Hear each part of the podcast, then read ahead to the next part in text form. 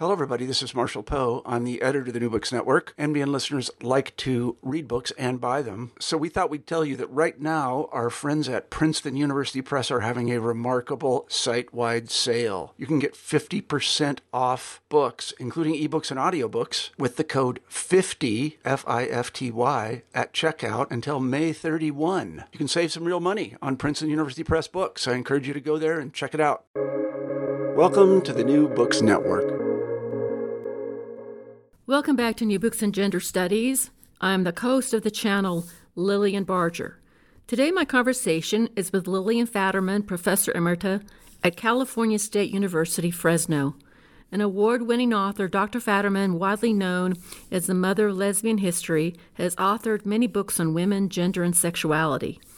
In her new release entitled Woman, the American History of an Idea, published by Yale University Press, Faderman examines what it means to be a woman in America. She traces the evolution of the meaning from Puritan ideas of God's plan for women to the sexual revolution of the 1960s and its reversals to the impact of such recent events as Me Too, the appointment of Amy Coney Barrett to the Supreme Court, the election of Kamala Harris as vice president, and the transgender movement. This long 400-year history chronicles conflicts, retreats, defeats, and hard-won victories in both the private and public sectors, and shines light on the often overlooked battle of enslaved women and women leaders in tribal nations. Noting that every attempt to cement a particular definition of woman has met resistance, Faderman shows that successful challenges to the status quo are often short-lived. The idea of womanhood in America continues to be contested. Here is my conversation with Lillian Faderman. Welcome to the show, and thank you for sharing your thoughts with our audience. Thank you for having me here. First, before we get into the book and the ideas that you're talking about, can you tell us something about why you wrote this book, how you came to write this book? We know that you've written a lot about gender, women, and sexuality, but why specifically this book at this time? This has been a subject that's interested me for years, and I've actually been collecting material around the subject.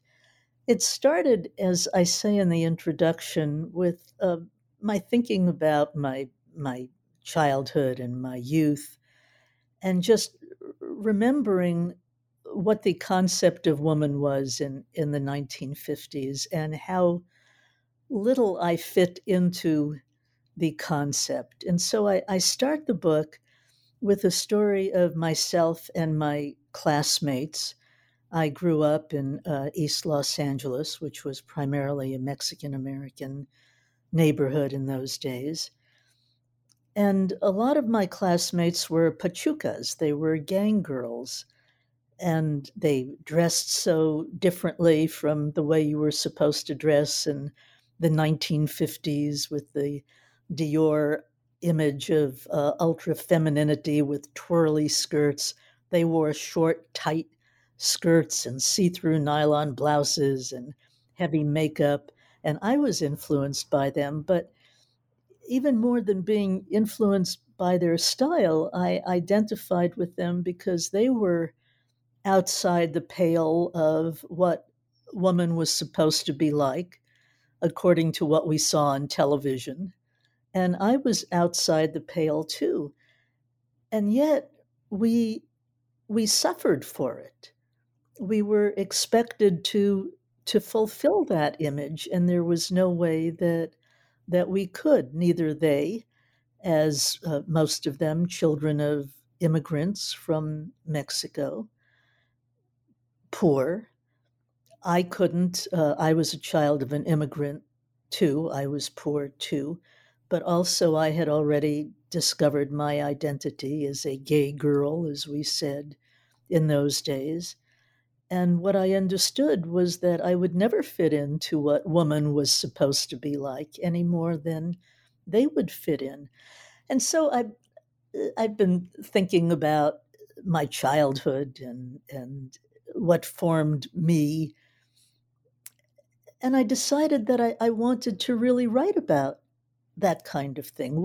Where did I get that idea of what woman was supposed to be like that I fell so far short of? And so I went back earlier in the 1950s and then earlier in the 20th century. And I just kept moving back until I moved all the way back to the 17th century. And what the colonists saw when they came here and how they didn't like what they saw. And so after I tell the story of my childhood and the girls that I used to know as a kid and how we were different from woman as she was supposed to be, I go all the way back to the 17th century and I look at what it was the colonists saw. And I tell a story of Roger Williams, who was very prominent among the colonists, who wrote a letter to the governor of the Massachusetts Bay Colony, John Winthrop. And he talked about the terrible war that the colonists had had with the Pequot Indians in Connecticut. They decimated an Indian village, and the Indians were ready to surrender, were ready to beg for peace. And the Pequots did what they had always done. They sent a woman to negotiate for peace. And Roger Williams wrote to Governor Winthrop, "We questioned her much as to her truth, and we sent her away." That is, they couldn't believe a woman would be a peace negotiator, would have a significant position in her tribe. And then the Pequots sent another woman, and the same thing happened. They sent her away. And then finally, the Pequots sent 5 women and an old man, and Roger Williams wrote, "And this time we spoke to them. We spoke to the old man." They permitted the old man to negotiate for peace. Of course, it was a huge contrast from the colonist notion of woman. And what it had been back in England was amplified so much more once they arrived in Massachusetts and the other colonies. And I think it was amplified so much more because the colonists were so disoriented. Now, they really had to control things. They were facing a howling wilderness and a people that they didn't understand and that seemed so strange and foreign, ironically, to them. And so all of their notions about woman that had been established in England and other parts of Europe were even amplified, even more so. And so a woman had to be subjected to her husband, as they wrote. Woman could never be a, quote, rash rambler abroad. That is, she had to stay home. Woman's main job was to, as one colonist wrote, to aid in the propagation of mankind. That is, she would assist in bringing children into the world by bearing the children, who, of course, belonged to the husband, not to her. Under the law, she had absolutely no jurisdiction of any kind. There were colonies where this was modified. In New Amsterdam, for instance, in the beginning, a woman was treated as she was in the Netherlands. She could be educated. She could own property in her own name. I talk about this fascinating woman who was the first American businesswoman, Margaret Hardenbrook, her name was. She bought real estate. She had a fleet of ships that went back and forth across the Atlantic with an import and export business. But then the British took over New Amsterdam and it became New York.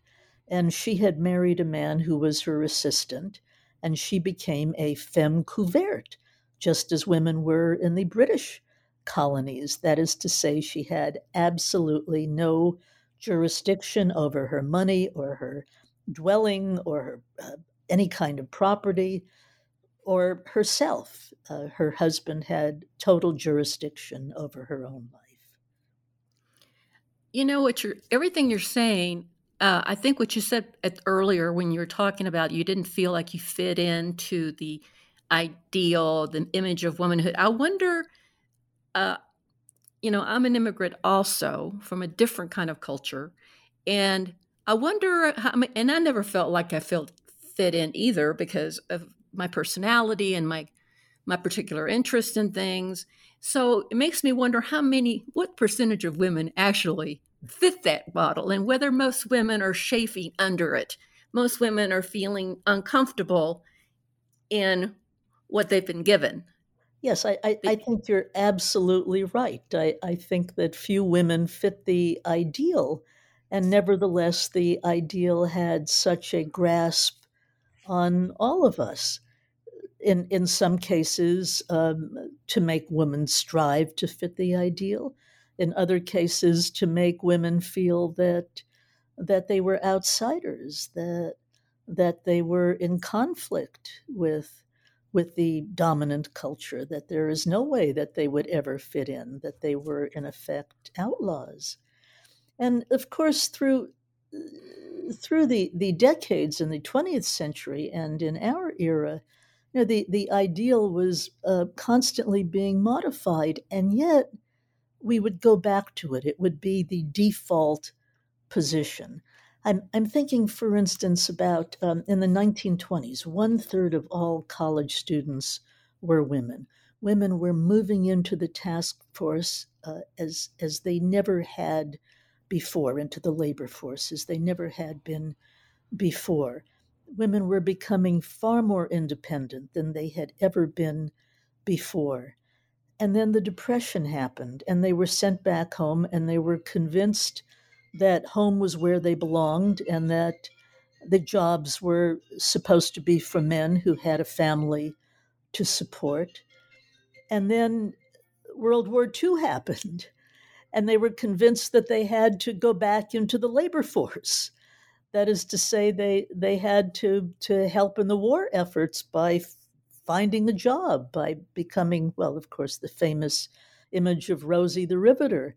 And then the war was open, and again, the default notion of woman kicked in. The styles became very feminine, as I had talked about earlier. Women were convinced that a true woman doesn't want anything but a husband and children and to take care of the home. And what's interesting about that prescription is that it's very narrow because there's a lot of ways, and I've advocated for this, there's a lot of ways to have a marriage, a lot of ways to be a mother. There's not one model of motherhood. There's so many different ways. And so sometimes women can't mother the way they're told they're supposed to mother. Therefore, it creates a lot of conflict internally. Yes. I'm not good enough. I'm failing my children. I'm failing my husband because I'm not doing what I'm supposed to do. And they reject themselves. So I want to ask, I know you talk about the changes about what it means, womanhood means, or what woman means.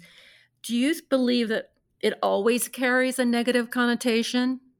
Or do you think that there have been periods where woman was a positive thing? I think that as long as it was imposed on women, it was very difficult to meet the ideal. And for women, it was, for most women, it was a notion that reminded them of their inferiority, reminded them that they had to strive for something that was imposed not from within, but from without. Right. And now there was a period of time when women were seen as sexually insatiable. And then they became passionless, no passion.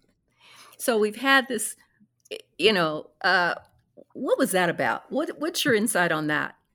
Well, there was a period of time where as the Puritans said, all women are descended from Eve, who was responsible for the fall of mankind, and therefore Adam had to redeem mankind, and part of that redemption had to be to make sure that Eve stayed in her place, that Eve's voice was squelched. It it was fascinating to me to discover what happened after the United States was formed. Men had to go about building a country. What was woman's role in building a country? She was indeed given a role, as I discovered, and her role was to make men better, to make them more moral. It was thought that, as opposed to Eve, now it was thought that women didn't have these natural drives that were often insatiable, that were uncontrollable. They had to teach men how to control themselves. Of course, the idea was they had to teach their sons how to control themselves. But a handful of women began to interpret that in another way, which became very interesting.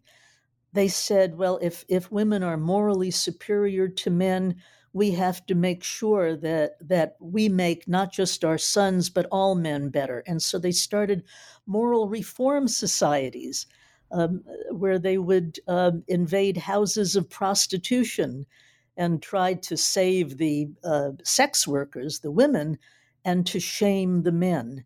They went to legislators and got legislatures to pass laws that made the seduction of an innocent woman a crime punishable by jail and fines.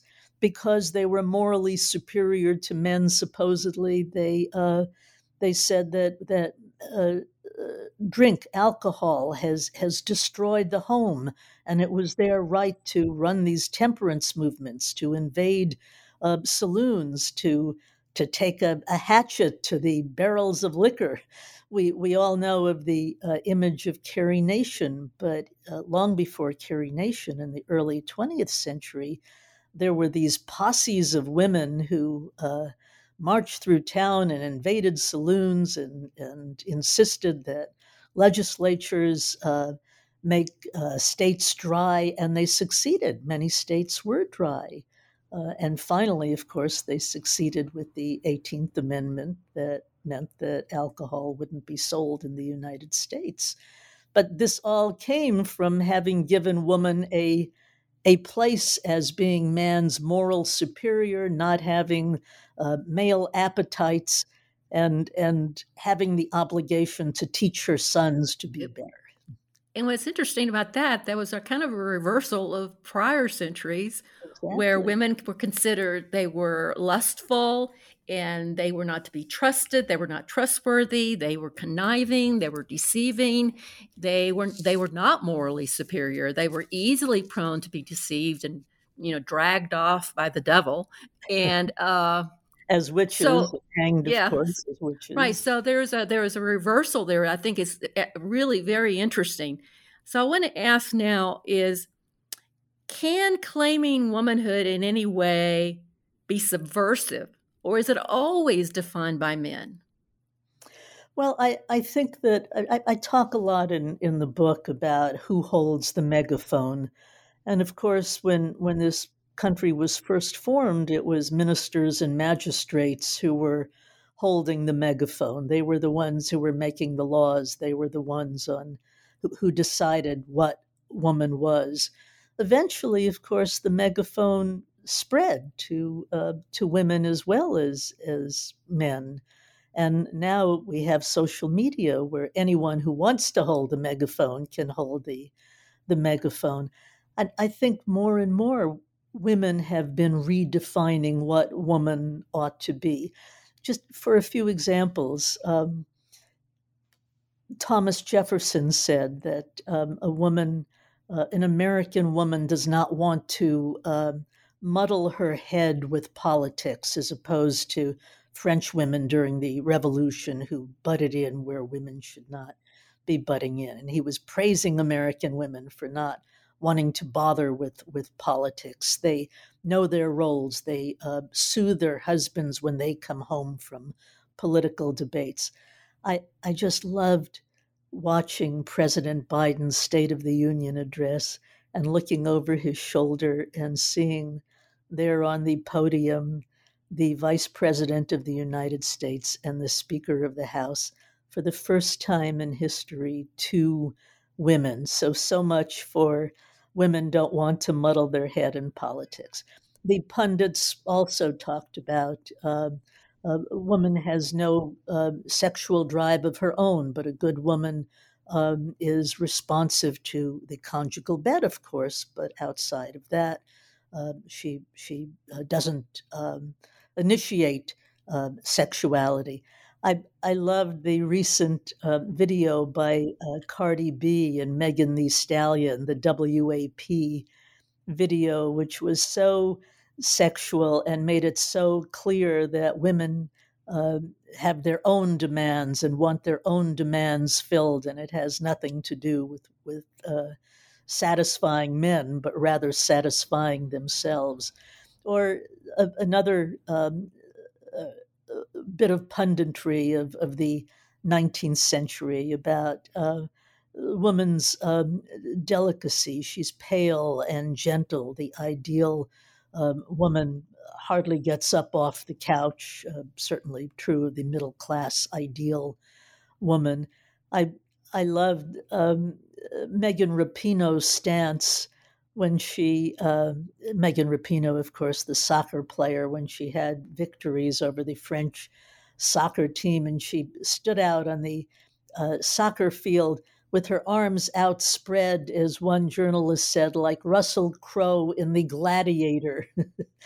And what Megan Rapinoe said is that she was speaking for all women. No apologies, no caveats, she said. Own your space, take your space. And it was just such a terrific image that was so counter to the 19th century image of the ideal woman.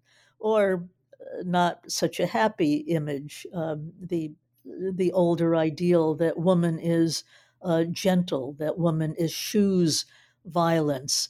I was looking recently at an image of Marjorie Taylor Greene when she was running for office, just a terrible campaign ad of herself caressing a long gun pointed towards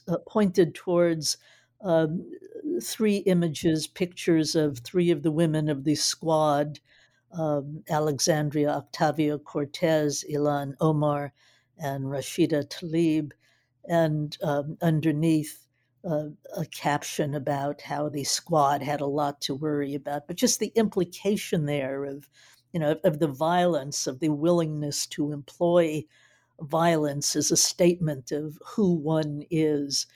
So all of these notions that have come down to us through the centuries of who women should be, I think have been really reversed by women. Yet it's certainly been true that we go back to the default concept in difficult times. I'm thinking even of what happened so recently with COVID. Women were in the labor force in huge numbers. Most American adult women were working in 2019. And then COVID hit. And of course, it wasn't the husbands who stayed home with the kids. It was the wives who stayed home with the kids. It wasn't the husband who was responsible for tutoring the child when the child couldn't go to school. It was the mother who had that responsibility for the most part. And I'm well aware that there are many exceptions, but for the most part, I think it was women who defaulted to the old role. It seems to me like women have changed much more than men have. So it's creating a lot of tension. Let me ask you something else. Simone de Beauvoir was, she really railed against imposed femininity, okay? This whole package of traits and ways of being and dressing. She also believed that true freedom for women would come when women could choose femininity as a way of self-fashioning and not it being imposed on them. So today we've got a lot of self-fashioning in our society in multiple ways, not just femininity, but whatever. People are creating their own identities and their own sense of self and how they dress and how they want to be in the world. So within that, the paradigm that we have today, can femininity still be a choice? That's a good question. I'm happy you introduced it by talking about Simone de Beauvoir. What my book is about essentially is something else that Simone de Beauvoir said, and that is that one is not born, but rather becomes a woman. That is, one is socialized to be a woman. But I think your point about femininity being a choice is an excellent one. And I see now how the choices have expanded since I was a young woman. I became an administrator in the 1970s, and there were absolutely no role models in college administration for women. I had to figure out how to be, how to dress. And what I knew is that men were tailored and a woman administrator needed to be tailored. And so, I never wore men's clothes, but I wore a very tailored suit. And when pantsuits came in, I wore pantsuits because that was the closest to the way men look. I love it now that there are college administrators who have long hair and have any kind of frock they want to have. That would have been impossible, I think, in the 1970s when we were looking so hard for a way for how to be. And now we can wear tailored suits. We can dress entirely. We can wear high heels. We can wear a face full of makeup or no makeup at all. So I think that's progress, that we have really managed to move into a space where there's no one way how a woman has to look. So let me ask you about Black women. What do you think Black women have contributed to redefining or defining what woman means? I look a lot at the role of Black women in the United States, beginning with how Black women, enslaved women, were annulled as women during the era of slavery. Everything that meant woman to the guys with the megaphone, enslaved women were not permitted to be. They weren't permitted to be fragile, as woman was supposed to be. They weren't permitted to be mothers. They were forced to have children, but motherhood was often denied them. Their children could be auctioned off after the children were a certain age. They weren't permitted to be sexually modest as woman was supposed to be, because that was taken away from them by enslavers. It was so interesting to me to discover that when a Black middle class was established, many of the women of the Black middle class wanted to model themselves after what Evelyn Higginbottom, a terrific Black historian, has called the politics of respectability. And so, for instance, I talk about a Black social reformer, a middle-class woman who had actually been born into slavery, Victoria Earle Matthews, who began a home for, she lived in the North, and she began a home for young Black women who came from the South to the North. She called it the White Rose Home for Working Class Negro Girls. And she said she was calling it White Rose to remind these working class Negro girls, quote unquote, that like a white rose, they should be pure. They should have goodness. That is, she was so worried about their meeting these ideals of the politics of respectability. In the 20th century, I think that Black women contributed something that has been so crucial not only to the women's movement, but also to the way we think of as social movements. And that is both the middle class women's movement started by Betty Friedan and the National Organization for Women, and the radical women's movement started by people like Shulamith Firestone and Ann Coate. Both of those streams of feminism were very interested in one subject, and that is the condition of woman and how to improve the condition of woman. What Black women were saying in groups like the Combahee River Collective, for instance, is that we're concerned about the condition of woman, but we're also concerned about race. We're also concerned about the condition of Black men. And I think that groups like the Combahee Women's Collective were the first to really understand the notion of intersectionality. That is to say, there's more to it than fighting just to improve the condition of women. There's also the issue of class. There's the issue of race. And I think that was a way of understanding feminism that was brought into the movement by Black women specifically.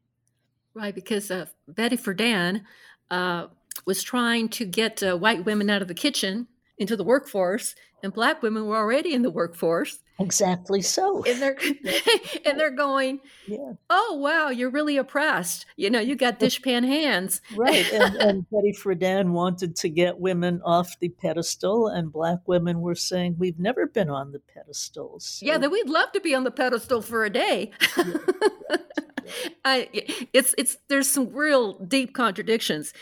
Okay, I'm going to get into some things here now that are really contentious in our culture today, but I've read some reviews of your work, and I think it's appropriate to discuss it. Anyway, feminism, I believe, was originally based on undoing the negative meanings and restrictions that were connected to the female body. Women were women because they had female bodies. But the transgenderism has come along, and some feminists are saying that they're upending feminism, that transgenderism is erasing women because the whole idea of feminism was based on bodies, this difference that then you layer on it, on top of that, you layer all kinds of things on top of it. Reproduction, pregnancy, women get pregnant, females get pregnant, and therefore all the maternal stuff comes in, everything. So is feminism and transgenderism in some ways at crossways? You know, I think it's a very complex issue, and I want to be nuanced about it. But I think that the trans movement and the gender non-binary movement has really made a huge contribution to the notions of gender and woman. Kinsey had a scale that went from 0 to 6 that measured sexuality. And what he was saying is that 0 meant that one was absolutely heterosexual, and 6 meant that one was absolutely homosexual. But there were a lot of people who were 1s and 2s and 3s and 4s and 5s. That is, sexuality was not as simple as homosexuality and heterosexuality. I think what we need is a gender scale as well. 0 being absolutely masculine and 6 being absolutely feminine. And I think that there's a lot in between. Most of us would say we were 1s or 2s or 5s or 4s or 3s or whatever. And I think that the trans movement, and particularly the gender non-binary movement, has contributed to that, to make us understand that of course it's nonsense to believe that one is born a woman, as Simone de Beauvoir told us in the 1940s. It's much more complicated than that. You're born female, but you become whatever. And I think that we now understand through non-binary people that it's not as simple as 0 and 6. It's not as simple as just total male or total female. And it's influenced a good deal of the population. There was a 2019 Pew research poll that asked men of Gen Z and women of Gen Z, that is teenagers and people in their early 20s, asked men, how do you feel absolutely masculine? Only 1/4 of the men said that they identified as being absolutely masculine, and only 1/5 of the women polled said that they identified as being absolutely feminine. That is, their point was that they were somewhere else on this hypothetical scale that I've suggested that went from 0 to 6.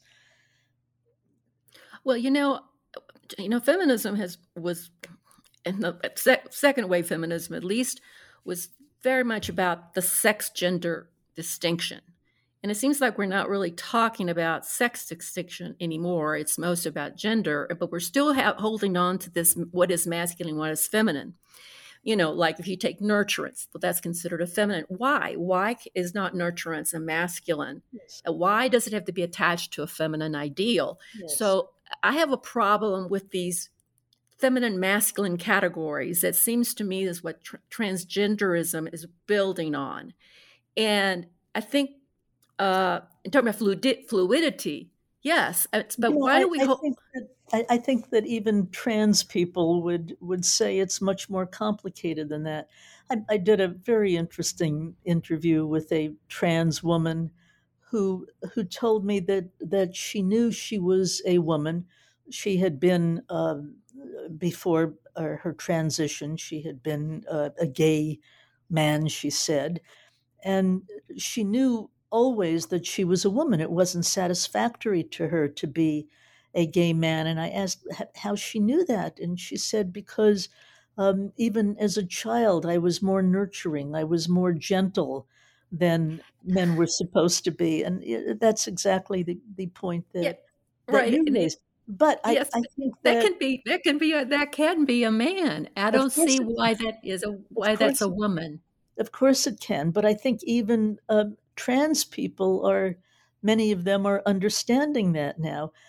I talk in the book about several trans people trans women who now say that they're butch lesbians, which in some ways seems rather mind-boggling. It's hard to get your mind around it. Yes, exactly. And one of them joked that she could hardly wait to get breasts so she could bind them like butch lesbians used to. I think the person was joking, but the whole point was that if this trans woman feels like a woman and calls herself a lesbian, but is also butch, that's become within the realm of possibilities, certainly. Self-fashioning. Yes, and I think that we're coming to see gender in those terms, that gender is self-fashioning. It's something that we can choose or that we become, and that there's a huge spectrum. It's not as simple as man and woman. So, again, some feminists, particularly some lesbian feminists, believe that transgenderism surely erases them as women. They're lesbians, but they feel they're women. They're still women who love women. So, what do you say to that? Well, what someone else does doesn't erase me in any way. So, I don't quite understand that article, that argument that a transgender person erases me as as anything. I think the transgender person lives her life or his life. Okay, here's an example of to be lived. Here's an example, which is sort of a language we're dealing a lot with language around gender, right? When you say we say pregnant person, well, only women or females get pregnant. So it's a way that erases something when you say pregnant person.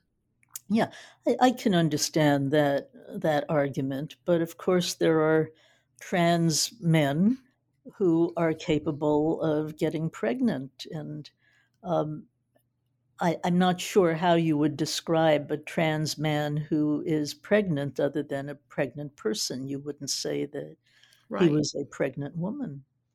Okay.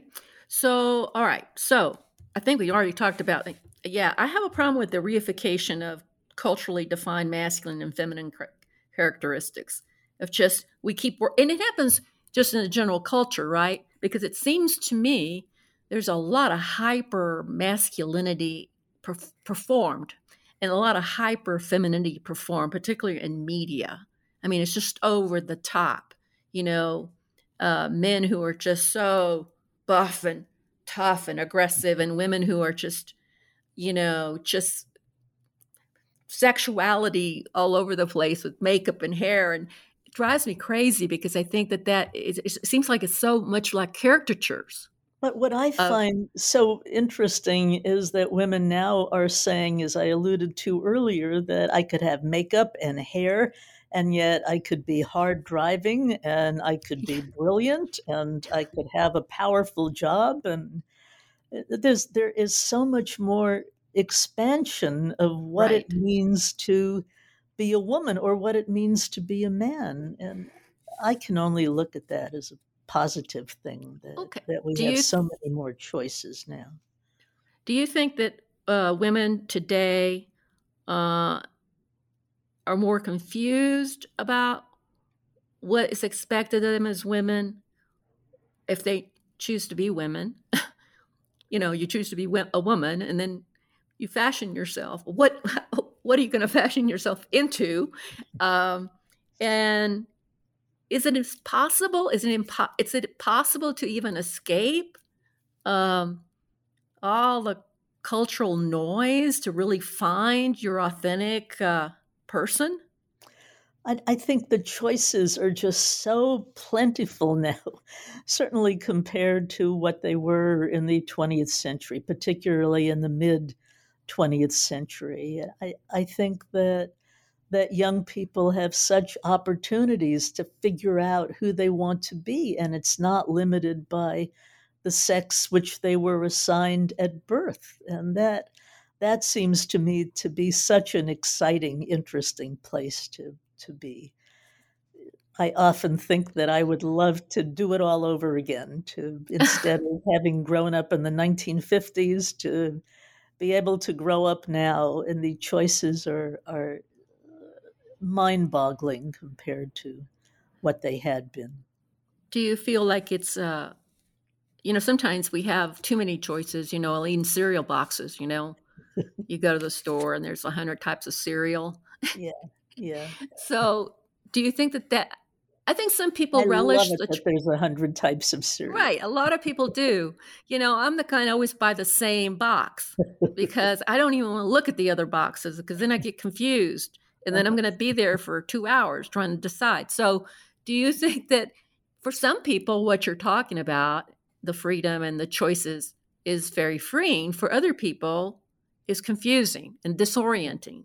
And I think people are often tempted to go back to the default meaning of woman. It was really interesting to me in the early part of this millennium. There was something called an opt-out revolution, which got major attention in the media, the New York Times and the television program 60 Minutes. And what it seemed to be all about was these women who had gotten wonderful educations. There was a huge article in the New York Times about these women who had gotten their law degrees from Princeton and Yale and Harvard, and some of them made partner in their law firms, and it was a circle of women friends. And then they all decided that's enough of that.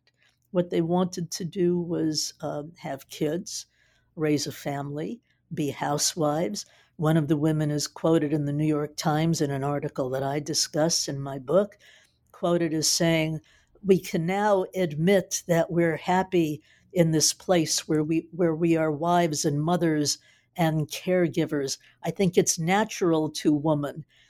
From my perspective, it was a huge return to what things had been like in the 1950s when I was growing up. But it was sort of a default return to realizing that there's huge pressure if you're out in the work world, and childcare is a problem. And how are you going to do, as Arlie Hochschild described it in her book, The Second Shift, how are you going to do a second shift? That is, have a high-pressure job and then come home and be responsible for making dinner and getting the kids to bed. And I think they decided that they weren't going to bother with that complication. Well, yeah. Well, part of the, I hear what you're saying, and part of the problem is that our society is very hostile to parenting. It's hostile to family or private life. The corporate capitalist system wants to just, take you all in and own you.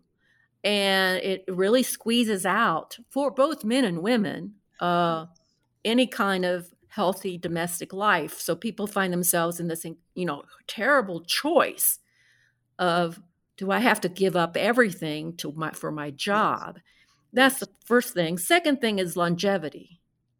We're living longer, and you can have 2 or 3 careers in a lifetime. And a lot of people do. So it's, women can, or men, both men and women can devote 20 years to raising a family. And then they still got another 40 years where they can, pursue other things. Yes. So I'm kind of sympathetic to those women, because the pressure of having, a corporate job or a high-powered job today is just, it's inhumane for both men and women. Yes. And the pressure of the second shift just exacerbates that feeling of this is too much. I can't do everything. So on an individual level, it's very understandable why people make those kinds of choices. Yes. And we just need to, we need to change the way we work, both men and women. Yes, so and we need to change the way we've conceived of childcare in the past. Right. Oh, totally. It's everything is just stacked against a woman staying in the game. And if you read the statistics, women who go become executives of big corporations, which there are not many, a lot of them, most of them are either childless or only have one child. Yes. Because, or as the book Lean In, which was extremely successful when it came out several years ago and became controversial. But as Sheryl Sandberg suggests in that book, you have to make your partner a real partner at home too. Right.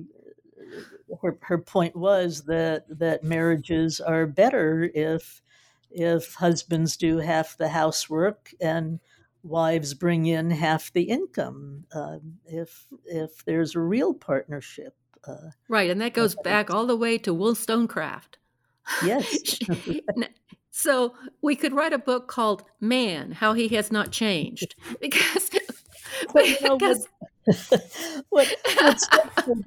What's hopeful is that, again, it was the Pew Research poll that shows that men are beginning to change, not rapidly enough, perhaps, but they're doing much more of the housework, much more of the responsibilities around the house than they used to do.